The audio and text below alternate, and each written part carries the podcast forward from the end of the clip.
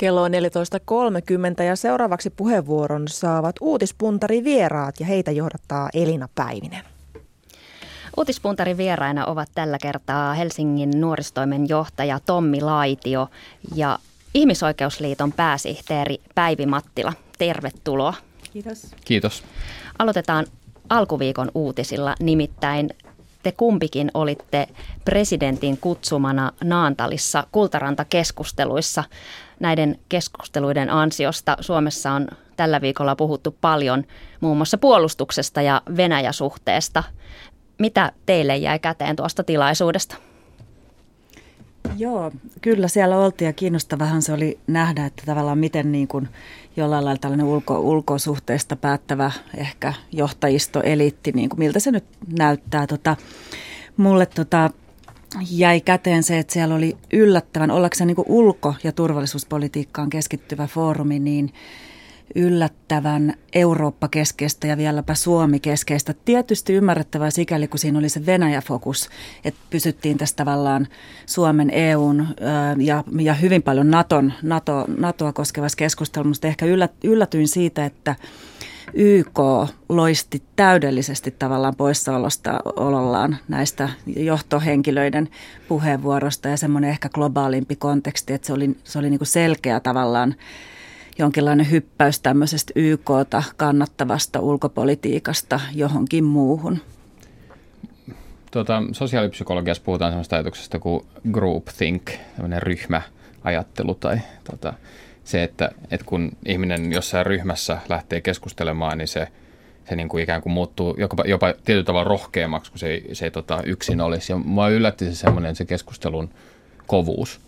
Et aika paljon mm. puhuttiin ikään kuin semmoisista perinteisistä puolustuksen ja puolustuspolitiikan ikään kuin keinovalikoimasta puhuttiin, niin kuin, puhuttiin niin kuin fyysisistä maiden rajoista ja aika paljon semmoista niin kuin rautaa rajalle keskustelua.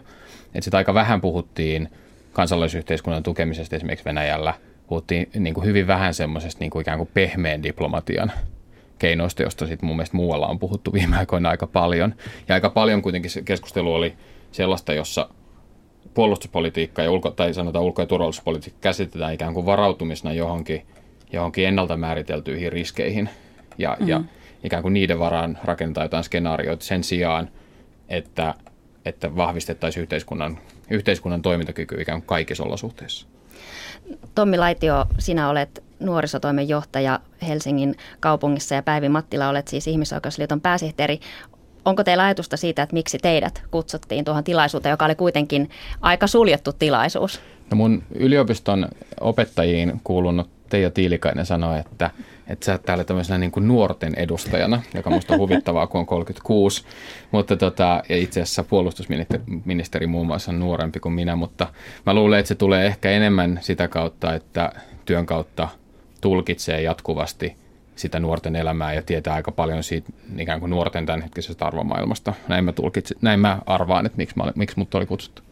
No mä luulen, että mä olin siellä sen takia, että ihmisoikeuksien edistäminen kuitenkin on osa sellaista ainakin liturgiaa suomalaisessa ulkopolitiikassa. Meitä ei ole kauhean montaa ihmisoikeusjärjestöä. Jotkut oli, tai muutama oli paikalla viime vuonna ja, ja tänä vuonna oltiin me ja sitten järjestöistä oikeastaan itse asiassa vaan Kepa ja sitten Suomi Atlantiseura, joka on sitten aika erityyppinen seura. Mutta tota, että kansalaisjärjestö yleisesti oli aika vähän, mutta me varmasti oltiin ihmisoikeuksien takia sitten siellä, eli minä nyt sitten meiltä.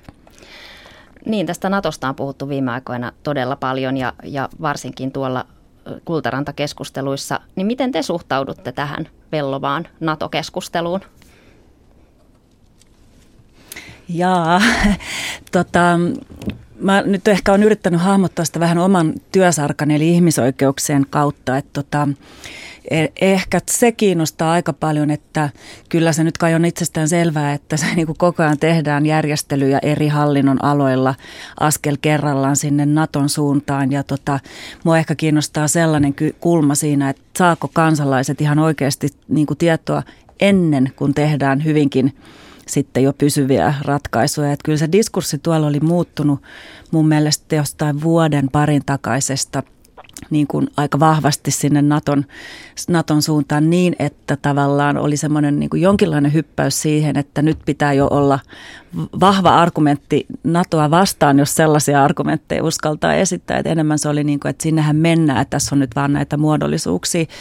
Musta tuntui siltä, mutta että kiinnostaa se, että mitä kaikkea tietoa tarvii kansalaiset. Ja sitä siellä kyllä peräänkuulutti myöskin tämmöiset hyvin niin kuin pro-NATO-puheenvuoronpitäjät. Se oli musta hyvä asia, se oli kiva asia, että sellaiset NATO-liputtajat myös jotkut toi sitä, että pitää nyt tarvita oikeasti selvitys, missä on, on niin kuin mitä kaikkea tämä implikaatioita on, mutta mun mielestä tietysti siihen pitää lisätä ei vain nämä budjettiimplikaatiot, vaan muun muassa esimerkiksi, miten NATO on aikaisemmin ihmisoikeuksien puolesta toiminut tai ei ole toiminut. Kyllä tämä keskustelu Suomessa Natosta on pitkälti keskustelu Venäjästä ja, ja, tuota, mm. ja mä jotenkin toivoisin, että ja itse asiassa se, se, mitä muutama keskustelija nostikin esille, se, että juuri tällaisessa tilanteessa, jossa ikään kuin tämä ulkopoliittinen tilanne Suomelle muuttuu suhteessa Venäjään, niin pitäisi varmistaa, että meillä säilyy riittävästi kontakteja – venäläiseen yhteiskuntaan, että se ikään kuin se tulkinta Venäjästä ei perustu pelkästään valtion virallisiin ulostuloihin tai val, valtiojohtoa lähellä olevien tahojen, tahojen toimintaan. Ja, ja, ja se, että me esimerkiksi oltaisiin kartalla siitä, mitä Suomen venäläiset ajattelee ja, ja miten, minkälaisiin tilanteisiin tai keskusteluihin Suomessa elävät venäläiset päätyy tämän, tämän, tota, tämän uuden ulko- ja turvallisuuspoliittisen keskustelun vuoksi. Toi on hyvä pointti venäläiset, että mitä mä tuolta Kultarannasta ehkä jäin kaipaan noin laajemminkin ja sanoinkin sen kyllä jossain omassa pienessä puheenvuorossa, että ihmiset vähän niin kuin puuttuu. Että tietysti ehkä ihmisoikeuksiakin olisi saanut vähän syvemmin siellä tulla esiin, mutta että se nyt on tämmöinen poliittinen konsepti sekin, mutta että jotenkin ihmiset puuttuu. Että silloin kun puhuttiin taloudesta, puhuttiin tuottavuudesta, puhuttiin tehokkuudesta, mutta ei niistä ihmisistä, jotka on jollain lailla luomassa tämän tyyppisiä toiveita, mutta myöskin tietysti ajattelin samaa, että kun puhuttiin Venäjästä, niin aika vähän puhuttiin sen kansan, kansakunnan heterogeenisuudesta, erilaisista ihmisryhmistä, minkälaisia eri oppo- opposition mahdollisia linkittymiä ja voimia siellä on ja tietysti myöskin kansalaisjärjestöjen roolista ja, ja niistä ajattelumalleista. Kyllä muutama tutkija toi sitä esillä kyllä, mutta et aika vähän. Se, mikä mulle oli kiinnostavaa, mä olin siinä, tota, siinä suljetustyöryhmässä, joka käsitteli Eurooppaa. Joo. Ja jotenkin tuntui, että kun aikaisemmin ikään kuin tämä NATO oli se aihe, josta piti mennä sillä tavalla hiukan, hiukan tuota varpaisillaan tai olla hyvin tarkka puheistaan, niin nyt tuntuu, että se, tämä uusi keskustelu liittyy ikään kuin siihen, että kuinka paljon finanssipolitiikkaa, eli niin kuin julkisten menojen kontrollia ja verotusta voidaan siirtää Euroopan tasolle. Että kaikki ikään kuin sanoo, että euro, euron suurimmat ongelmat tällä hetkellä johtuu, johtuu siitä, että, että ikään kuin meno, menoista päätetään toisessa paikassa kuin rahapolitiikasta, mutta sitten kauhean harva uskaltaa enää siinä tilan, tuommoisessa tilanteessa sanoa, että Suomen, suomalaisten päätöksentekijöiden valtaa pitäisi siirtää, siirtää enemmän Brysseliin. Et sitä ei kauhean moni enää, semmoinen niin kuin jotenkin avoin integraatiopuhe on hävinnyt, joka varmaan on, on, on tulosta näistä, näistä viimeaikaisista eurovaalien tuloksista. Uutispuntarin vieraina ovat Helsingin nuorisotoimenjohtaja Tommi Laitio ja Ihmisoikeusliiton pääsehteeri Päivi Mattila. Mennään sitten seuraavaan viikon aiheeseen. Yksi aihe on ollut ainakin Suomen talous. Suomen Pankki antoi synkähkön ennusteen ja eduskunta pui valtiontalouden kehyksiä kolmelle seuraavalle vuodelle. Tämä aihe menee Tommi Laitiolle. Valtiovarainvaliokunnassa painotettiin tai valtiovarainvaliokunta painotti eduskunnassa muun muassa nuorisotakuun toimeenpanoa. Niin ihan lyhyesti, mikä siinä nuorisotakuussa nyt takkua, että mitä pitäisi tehdä, jotta se oikeasti toimisi? No kyllä mä sanoisin, että se pari viikkoa vai kuukausi sitten ulos tullut tota, tarkastusvaliokunnan tota, tutkimus tai selvitys tästä nuorisotakuusta on ihan oikeassa, että kysymys ei ole kyllä rahasta. Et me, me laitetaan aika paljon rahaa, rahaa tällä hetkellä kiinni tähän nuorisotakuuseen, vaan kysymys on siitä, että meillä on hyvin selkeät ikään kuin ammattikuvat ja sen takia niin kuin työllisyyden, sosiaalitoimen, nuorisotyön on vielä kuitenkin yhä va- aika vaikeita toimia yhdessä. Ja me ollaan aika hyviä lähettää nuoria eri palveluista toisensa. Me ohjataan nuoria tiskiltä toisille, mutta sitten, sitten se, mihin niitä resursseja pitäisi kohdentaa, eli ennaltaehkäisevään työhön ja ihan siihen kouluterveyteen ja niiden perus, perustoimintojen tota, ylläpitoon, niin, niin se raha menee tällä hetkellä kaikkien tämmöiseen niin kuin, niin kuin ohjauspilkkeeseen, jolla me ohjataan sitä nuorta tiskiltä toisille ja se pyörii siellä tota, häkkyränä ja sen nuoren kokemus on se, että yksikään näistä, näistä tota, ammattimaisista aikuisista ei ota mun tilanteesta vastuuta. Et meidän koko se niin kuin, palvelumalli on, on mennyt semmoiseen tilanteeseen, jossa meillä on niin selkeät ne ammatti, niin kuin, ikään kuin ammattirajat, että se ihminen kokonaisuutena ei oikein enää mahdu tänne, tänne, tänne meidän hallinnon siiloihin. Niin valtiovarainvaliokunta painotti nimenomaan, että tätä tiedonvaihtoa ja tietojärjestelmiä pitäisi parantaa, jotta oikeat ihmiset saa ne oikeat tiedot auttaakseen nuoria. Sitten toinen nuoriin liittyvä aihe tänään Yle Uutiset on uutisoinut nuorisovaltuustoista, joita on noin 70 prosentissa Suomen kunnista. Ja Yle Uutisten mukaan osaa nuoris, nuoria ei kiinnosta lainkaan tämä nuorisovaltuustojen toiminta tai, niin, tai toisin sanoen siis politiikka pätkääkään. Ja ongelmia sitten näissä nuorisovaltuustojen toiminnoissa on nuorten mielestä muun muassa se, että, että nuoria kyllä kuullaan, mutta heitä ei oikeasti kuunnella. Tommi Laitio Helsingissä ei ole nuorisovaltuustoa. Miksi?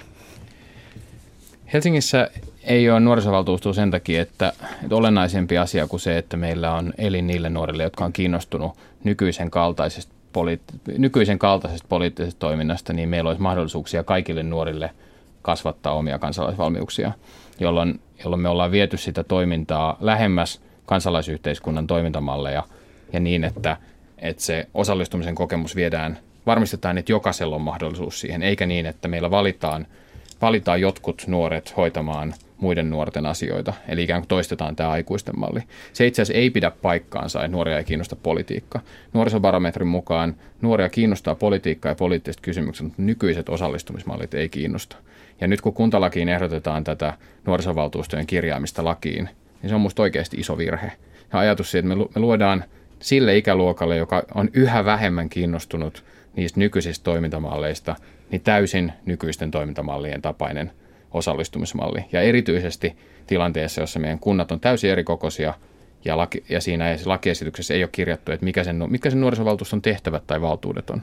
Hmm. Ei ne nuoren oikeudet toteudu sitä kautta, että kunnassa on saman niminen elin, jolla on eri tehtävät jatketaan demokratiasta ja, ja vaikuttamisesta, nimittäin kokoomuksen puoluekokouksesta, joka on siis alkanut Lahdessa Sibelius-talossa.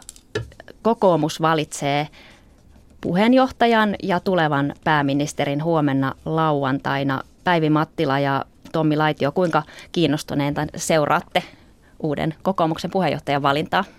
No kun kyseessä on merkittävä kokoinen suomalainen puolue ja tietysti siinä valitaan myös pääministerin, totta kai mä niin kuin sekä kansalaisena että myöskin sitten työni puolesta keskeisen ihmisoikeusjärjestön tyyppinä, niin seuraan sillä tavalla aika aktiivisesti, mutta että toisaalta samalla niin siinä valitaan yhden, yhden puolueen johtaja, että, että en, en niin kuin haluaisi jotenkin liioitella myöskään sitä sitä niin kuin sen painavuutta. Suomessa seurataan aika tarkkaan näitä yksittäisten puolueiden johtajailmiöitä. Voisi ehkä ulkopuolelta tuntua pikkasen, pikkasen niin kuin kohtuuttomankin tarkalta, sanoista, sanotaanko nyt näin? Mä oon seurannut tosi paljon. Mm. Mä, mä siis rakastan politiikkaa. Ja tota, mä oon seurannut siis netistä niitä, niitä tota, puheenjohtajaehdokkaiden keskusteluja ja muuta. Ja musta on ollut kiinnostavaa havaita, kuinka se kampanja lähti liikkeelle sillä ajatuksella, että me ollaan vähän samanlaisia kaikki – että tämä on vaan, lähinnä vain tyylikysymys. Ja nyt kun tämä kampanja on siirtynyt eteenpäin, niin on huomattu, että ei ne olekaan samanlaisia. Että siellä onkin aika erilaiset arvopohjat, aika erilainen käsitys siitä, miten yhteiskuntaa pitäisi johtaa. Ja tuli tuolta Anu Kantolalta, politiikan tutkijalta, tuli mm. sinne erinomainen teos kuin Matala valta tuossa noin kuukausi sitten, jossa hän puhuu siitä, että – että ikään kuin se yhteiskunnan johtamisen tapa on muuttunut, kun ihmiset on koulutettuja ja kokee itsensä kyvykkäiksi. Ihmiset haluaa sitä, että meillä on semmoiset johtajat, jotka, jotka osaa viedä niin kuin ryhmiä ihmisiä, jolla kaikilla on vähän erilaiset valtuudet ja samaan suuntaan. Se ajatus siitä, että meillä, että meillä olisi semmoiset ikään kuin toimeenpano tai ihmisten yli tapahtuvia päätöksiä tota, tekevät poliitikot, niin se aika on niin mennyt. Ei me haluta sellaisia johtajia. Musta on ihan kiinnostava katsoa, että kuinka niin kuin, minkälaisia lupauksia ihmisille annetaan. Mä toivoisin, että, että, että kuka, sit, kuka tahansa valitaan kokoomuksen puheenjohtajaksi, niin valittaisi sellainen, joka ymmärtää sen, miten yhteiskunta nykyisin toimii ja minkälaista johtamista kansalaiset, toi, kansalaiset haluaa se on, niin kuin, annetaan hirveän hepposesti liian isoja lupauksia siitä, mitä politiikka oikeasti voi tehdä, kun me itse kuitenkin tehdään suurin osa niistä valinnoista. Mitä te odotatte uudelta pääministeriltä? Tässä tulikin jo, jo vähän siihen suuntaan Tommilta. No mä pääministerin tehtävä on, on kyllä todella tärkeä paikka, niin ottaen varsinkin huomioon, että sitä hallituskautta on, on niin lyhyt pätkä jäljellä, niin kyllä mä näkisin itse, että sen pääministeri pitäisi olla sellainen sillä tavalla nyt vastuunkantaja, että toisi esille, että mitä niistä lupauksista, mitä tuo hallitusohjelma pitää sisällään, niin he on pystyneet toteuttamaan. Ja sitten sanottaisiin aika suoraan tällä loppukaudella, että mitä ei ole toteutettu ja minkä takia ja, ja vähän jo ennakoida, niin kuin, mitä sitä aiotaan tehdä. Totta kai ne oikeasti päätetään sitten puolueiden neuvottelussa ja kaikki, kaikki lobbarit, me mukaan lukien, sitten yrittää saada sinne kaikenlaista. Mutta mä näen, että pääministerin tehtävä tässä kohtaa olisi pikkasen tulla sen sen yli sen pelin, eli just vähän ottaa sitä kokonaisvastuuta, tämä me luvattiin, tähän me pystyttiin ja tätä me tarkoituksella ei tehty, vaikka luvattiin ja tätä me taas niin kuin vahingossa ei ehitty, kun kausi loppu tai mitä nyt milloinkin on, mutta että vähän sellaista. Ja tietysti ehkä asioista sitten ehkä tuoreessa muistissa nämä Kultarannan tehokkuus- ja tuottavuuspuheet, jotka kieltämättä oli aika jossain määrin yksisuuntaisia, niin tota, sitä, että miten oikeudet peruspalveluihin Suomessa toteutuisi jatkossakin, et, et koska sitä rapautumista tapahtuu tällä hetkellä niin paljon muualla Euroopassa, että onko se se Suomen tie vai pystytäänkö me, tai pyritäänkö, onko se vakaa tahto, että kaikkien oikeus peruspalveluihin toteutuisi täällä. Mä, mä jatkan tästä Kultaranta-asiasta. Mm. Siellä oli se Matti Apusen johtama keskustelu Suomen yhteiskunnan tilanteesta, jossa siis 15 minuuttia vai puoli tuntia käytettiin siihen, kuinka sitten syntyi sellainen kuva, niin kuin kukaan Suomessa ei tekisi töitä enää että, että, että me vaan laiskoteltaisiin ja nyt meidän pitäisi niin kuin rohkaistua. Ja, ja sitten samaan aikaan oli se puhe siitä, että tarvitaan rohkeampaa politiikkaa. Me olikin sanoinkin siinä kahvitauolla, että, että onpa se, on se vähän hassua, kun kaikki suomalaisen yhteiskunnan keskeisimmät päätöksentekijät istuu salissa ja puhutaan ikään kuin jostain ulkopuolisesta asiasta niin kuin rohkeampi, rohkeampi päätöksenteko, kun ne päätöksentekijät on siellä huoneessa. Mä toivoisin, että kokoomukselle valittaisi sellainen puheenjohtaja, joka ymmärtää ikään kuin ihmisten käyttäytymistä ymmärtää sitä, miten motivoidaan ihmisiä toimimaan toisin. Ei, mä en usko, että, että jos, jos tämä ikään kuin tämä kuripuhe ja se, että hei sinä kansalainen työskentele kovempaa, jos, jos, ja tämä, että meillä menee huonosti niin ikään kuin mm. motivaattorina, että jos tämä, jos tämä niin kuin resepti toimisi, niin me oltaisiin ihan eri tilanteessa kansantaloudellisesti, jos, jos se olisi se tapa, jolla, jolla yhteiskunta lähtee nousuun. Vaan että pitäisi jotenkin ymmärtää se, että se tapa, jolla ihmiset tekee päätökset, perustuu – siihen, miten se vaikuttaa ihmisten asemaan suhteessa muihin ihmisiin. Se, siihen vaikuttaa puutteellinen tieto, siihen vaikuttaa meidän niin kuin, taloudelliset arvot ja arvostukset ja, ja, ja muu, että, että tajuu sitä, että tämä on, niin kuin, tämä on ihmisistä koostuva asia no, tämä yhteiskunta. muutetaan. Joo. Joo. Joo, kovia odotuksia asetti ainakin eduskunnassa valtiovarainvaliokunta uusitulle hallitukselle. Tuskin aika riittää, riittää kaikkeen siihen seuraavalle hallitukselle sitäkin seuraavalle hallituksellekin varmasti jää vielä työsarkaa ainakin tämän ö, velkataakan taittamiseksi.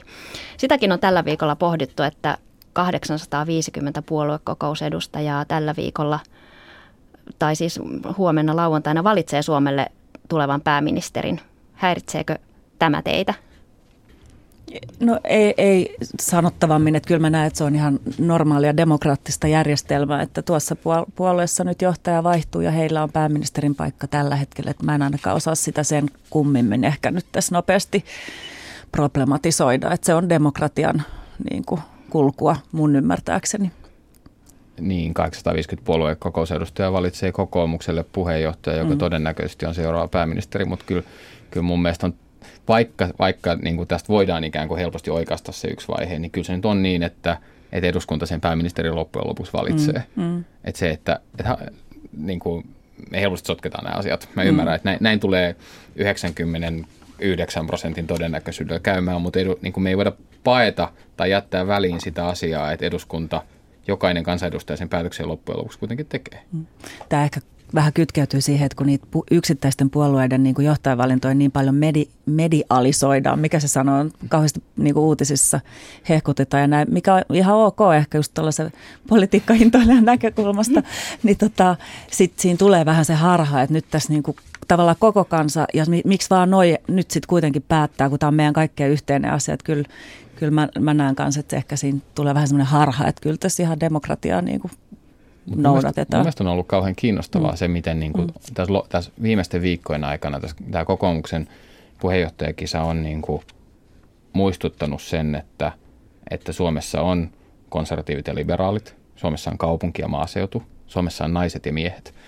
Ja, ja tässä on niin kuin, että se ikään kuin erojen politiikka on, on päässyt siihen keskusteluun, että mä luulen, että kokoomuksen viestintä toivoo, että oltaisiin päästy loppuun asti sillä, että tässä nyt hyvät kaverit keskenään kilpailija kysymys on lähinnä tyylistä. Ja sille ei ole niin väliä, kuka valitaan, mutta, kun ollaan hyvää pataa. puoluekokousedustajille ja myös meille muille suomalaisille on reilua näyttää, että tämä on linjavaali. Uutispuntarin vieraina ovat Tommi Laitio ja Päivi Mattila. Mennään sitten ulkomaille. Intiasta on jälleen tällä viikolla kuulunut hyvin ikäviä uutisia.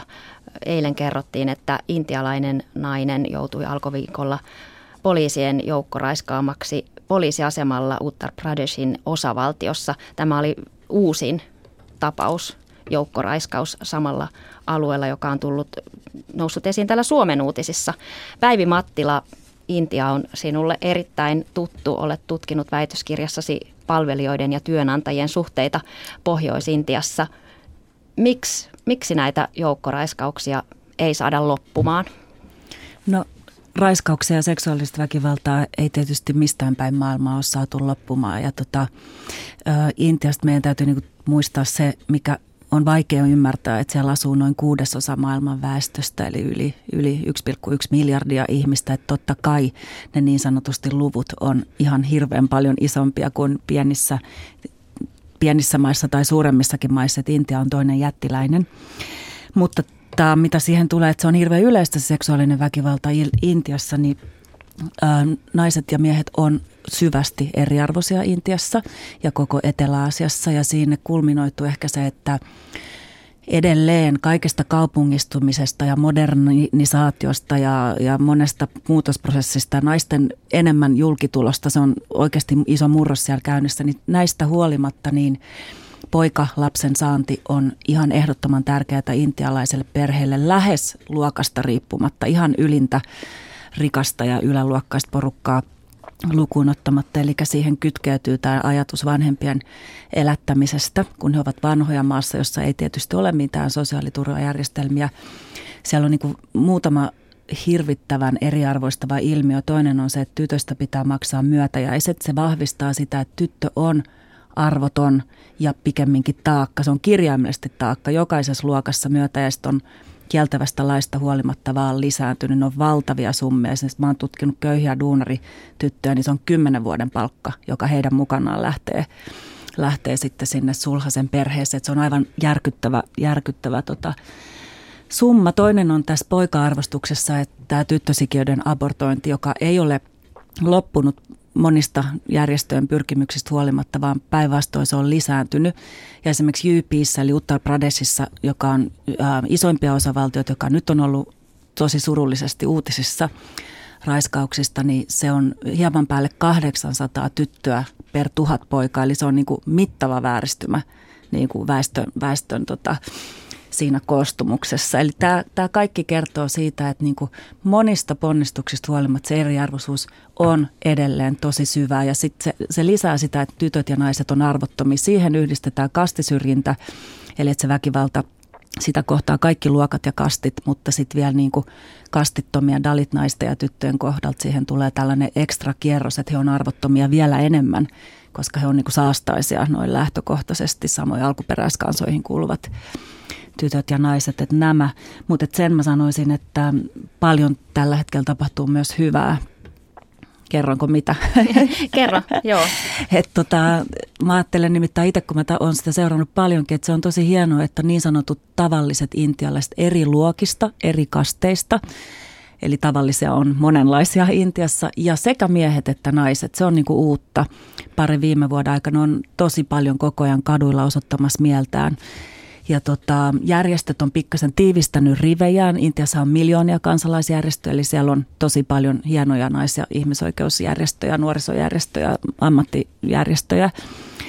Ja sitten lainsäädäntö on, on vähän tiukennettu. Se on saavutus, että parlamentissa on tiukasti debatoitu seksuaaliväkivallasta, vaikka ne uudistukset ei ole läheskään niin hyviä kuin ihmisoikeusjärjestöt olisi toivonut, mutta askeleet on otettu otettu eteenpäin. Ja sitten se, että poliiseja on ryhdytty pistämään vähän kuriin, joko silloin, kun he on itse syyllistynyt seksuaaliseen väkivaltaan, niin kuin tämä hirveä tapaus tällä viikolla, tai sitten silloin, kun he on jättänyt puuttumatta, mikä on myös se, sit se ihan tavallinen tarina.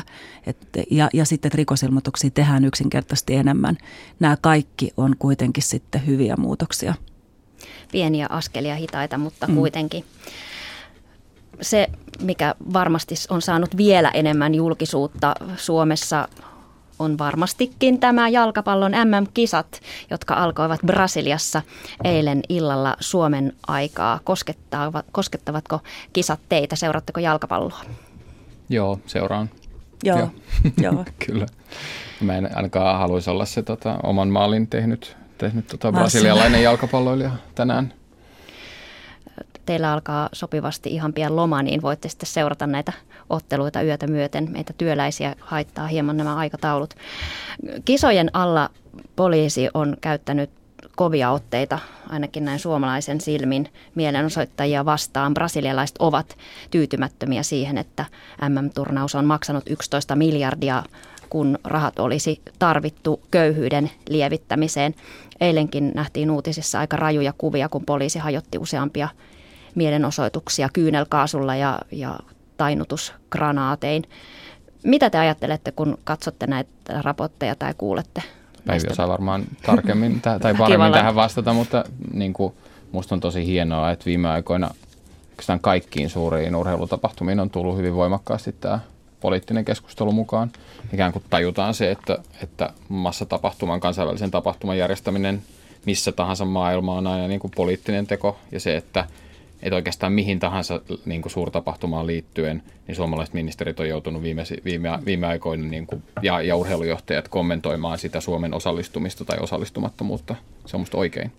Mm. Joo, ihan samaa mieltä, että se on oikein hyvä, että mietitään enemmän ja se on ihan hyvä, että mietitään vähän niitä päätösprosesseja, koska jos tätä ihmisoikeuskulmaa niin kuin jotenkin jälkikäteen mietitään, se on vähän niin kuin myöhäistä mitä nyt vaikka mietin tuossa, kun oli valko ja näin, mutta mitä tulee niin kuin Brasiliaan, niin ehkä tälleen ajattelen ihmisoikeusjärjestön edustajana, että tosi tärkeää, että jos poliisi syyllistyy ylilyönteihin, eli suhteettomaan voimankäyttöön esimerkiksi, ne on syytä viranomaisten tosi vakavasti tutkia niin kuin nopeasti. Että se, on, se on varmaan se tärkeä, se on myös Brasilian niin kuin ikään kuin ehkä tällaisen kansainvälisen maineen kannalta tärkeää. Että luulisin, että he ehkä pyrkisikin tähän, koska näyttää siltä, että voiman käytön suhteettomuutta on esiintynyt. Mutta mitä mä muuta ajattelen, että toi on sellainen hieno mahdollisuus myöskin muulle maailmalle huomata, kuinka vahvoja kansalaisliikkeet Brasiliassa on.